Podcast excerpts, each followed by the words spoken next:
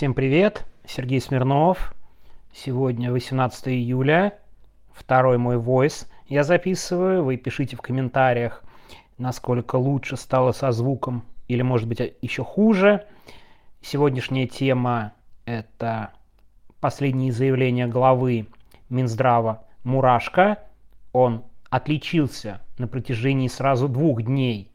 Сегодня он заявил по поводу карьеры женщин, о том, что женщины должны сначала рожать детей, а только потом строить карьеру. И там наговорил всякой дичи по поводу того, что необходимо менять отношения, что женщина типа должна получить образование, потом делать карьеру, материальную базу, а потом уже детей, и что все это неправильно, эту ситуацию надо в корне пересматривать. Я очень надеюсь, что Мурашка это говорил, глядя в глаза, к примеру, Валентине Матвиенко, ну или, не знаю, Алине Кабаевой может посмотреть в глаза с такой фразой, что сначала женщина должна рожать, а потом уже заниматься своей карьерой. Иди, Кабаевой об этом скажи, умный наш глава Минздрава Михаил Мурашко. Сегодняшнее заявление, это было такое про карьеру женщин. Вчера он выступил по поводу препаратов для прерывания беременности. Он сказал, что их необходимо поставить под контроль. И я думаю, это только первый шаг вокруг абортов. Потому что после запрета ЛГБТ, пропаганды, де-факто, конечно, наступления на сообщество, после чудовищного трансфобного закона, где прямо тяжелейшие условия у людей, у транслюдей, они в очень тяжелой ситуации оказываются и фактически запрещены на территории Российской Федерации, то логическим наступлением для хорошего впечатления перед консерваторами всего мира это, конечно же, тема абортов. Вот вчера министр Мурашко начал эту тему. Я не сомневаюсь, что в ближайшее время, год-два, а может быть и раньше – мы слышим новые заявления по поводу абортов и их ограничения. Так что министр Мурашко активен, делает вид, что он играет в традиционные ценности.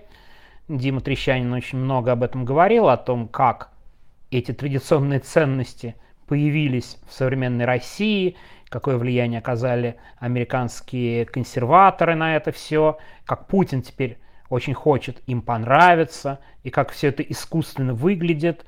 Ну, я думаю, это можно прочитать и поговорить. Я хочу в большей степени коснуться темы абортов, но сначала пару слов о министре Мурашко, потому что вот он сегодня делает такие заявления, а мог бы, так сказать, находиться совсем в другом месте. У него был такой момент в его политической биографии, когда Мурашко был главой Минздрава Республики Коми в период, когда Коми руководил такой губернатор, довольно известный, как Гайзер. Чем известен губернатор Гайзер? Тем, что получил он огромный срок, и его судили по статье 210 «Организованное преступное сообщество». Он получил 11 лет колонии, то есть прямо очень много – было очень жесткое уголовное дело. И вот Мурашко должен был идти в составе организованной группы с Гайзером, но пронесло. Второй раз Мурашко именно в республике Коми пронесло, когда он проходил свидетелем по известному делу о покупке томографов по завышенным ценам. Это в начале 2010-х была известная коррупционная история, было много дел. И вот Мурашко тоже прошел по касательной, заседания суда неоднократно переносились, потому что Мурашко не ходил на заседание, но он как-то избежал этой участи.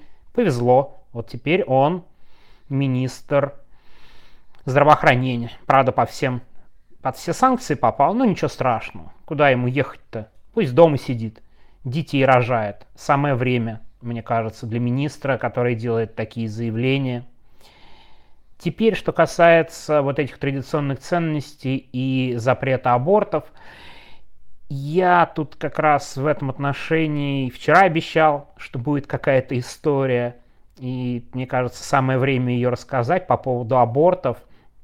потому что с этим связано очень интересное событие в Румынии.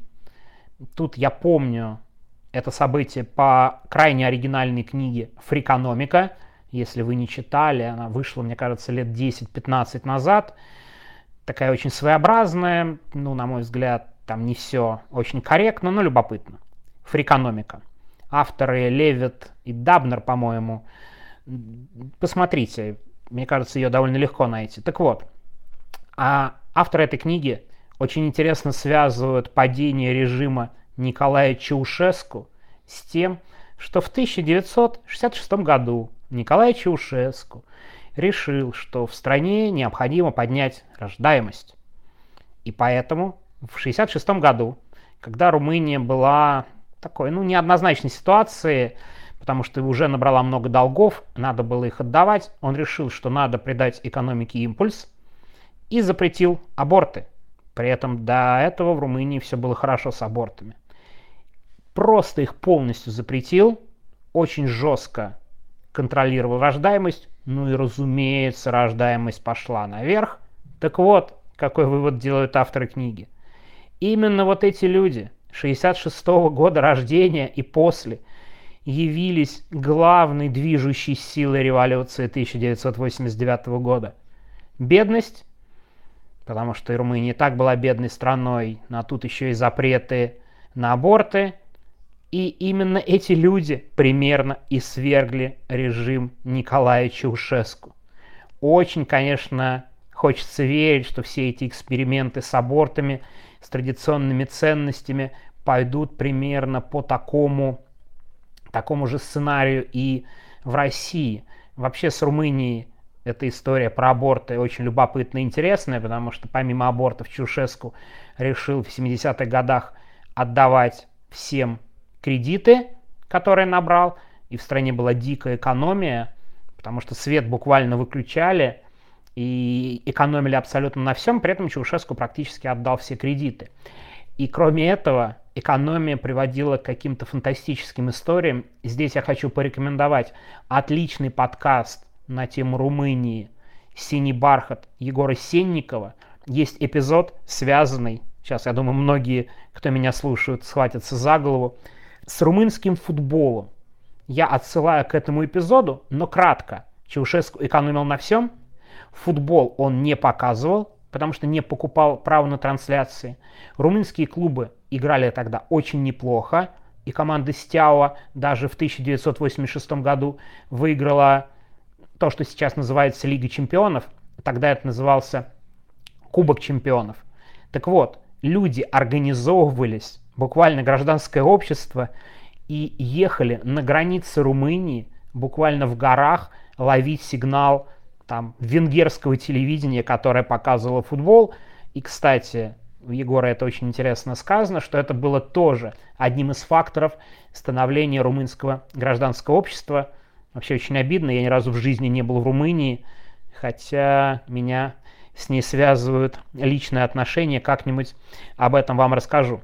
Но вернемся к теме абортов и вот этих запретов. Нет никаких сомнений, что наступление продолжится. А какие еще варианты? О чем еще говорить вот этим людям, делающим вид, что они сторонники традиционных ценностей? Ну, лично у меня даже нечего им особо предложить. Ну что, много детей рожать?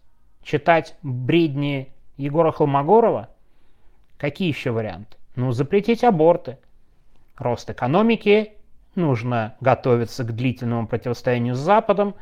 Так что я думаю, вокруг абортов будет много столкновений, много предложений. Путин стареет, люди вокруг него все менее решительно возражают. Так что лично я думаю, аборты это будет именно та тема, которая нас всех ждет, запрет, сильное ограничение, только медицинские показания и так далее. Путин и дальше продолжит играть в традиционные ценности, а всякие подпевалы и карьеристы типа Мурашка будут пытаться бежать впереди паровоза и придумывать какие-то схемы, типа женщины должны рожать, женщины не должны делать аборты и так далее. Ну и повторю, очень хочется верить, что, как и в Румынии, вот этот дурацкий режим свернет себе в этой борьбе за традиционные ценности шею. По крайней мере, очень в это хочется верить. Но совершенно не хочется ждать 23 года, как в Румынии. С другой стороны, ну посмотрим. Чаушеску был гораздо моложе, чем Владимир Путин в 1966 году, а история, как вы сами понимаете, не повторяется. Спасибо, что слушали, подписывайтесь, опять же, читайте Диму Трещанина. Я всегда с удовольствием слушаю голосовые сообщения Димы Низовцева. На его канал тоже подписывайтесь. Ну и завтра, надеюсь, будет очередная серия. Пишите комментарии, как это, ставьте сердечки. Я убрал некоторые знаки, кому что не нравится, ставьте палец вниз. Или злого человека, я их тоже считываю. Так что всего доброго, до завтра.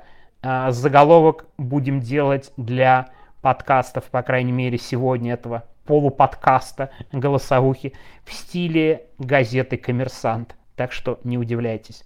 Все, всем спасибо и говорите, как качество записи было сегодня. Давайте, пока и до завтра.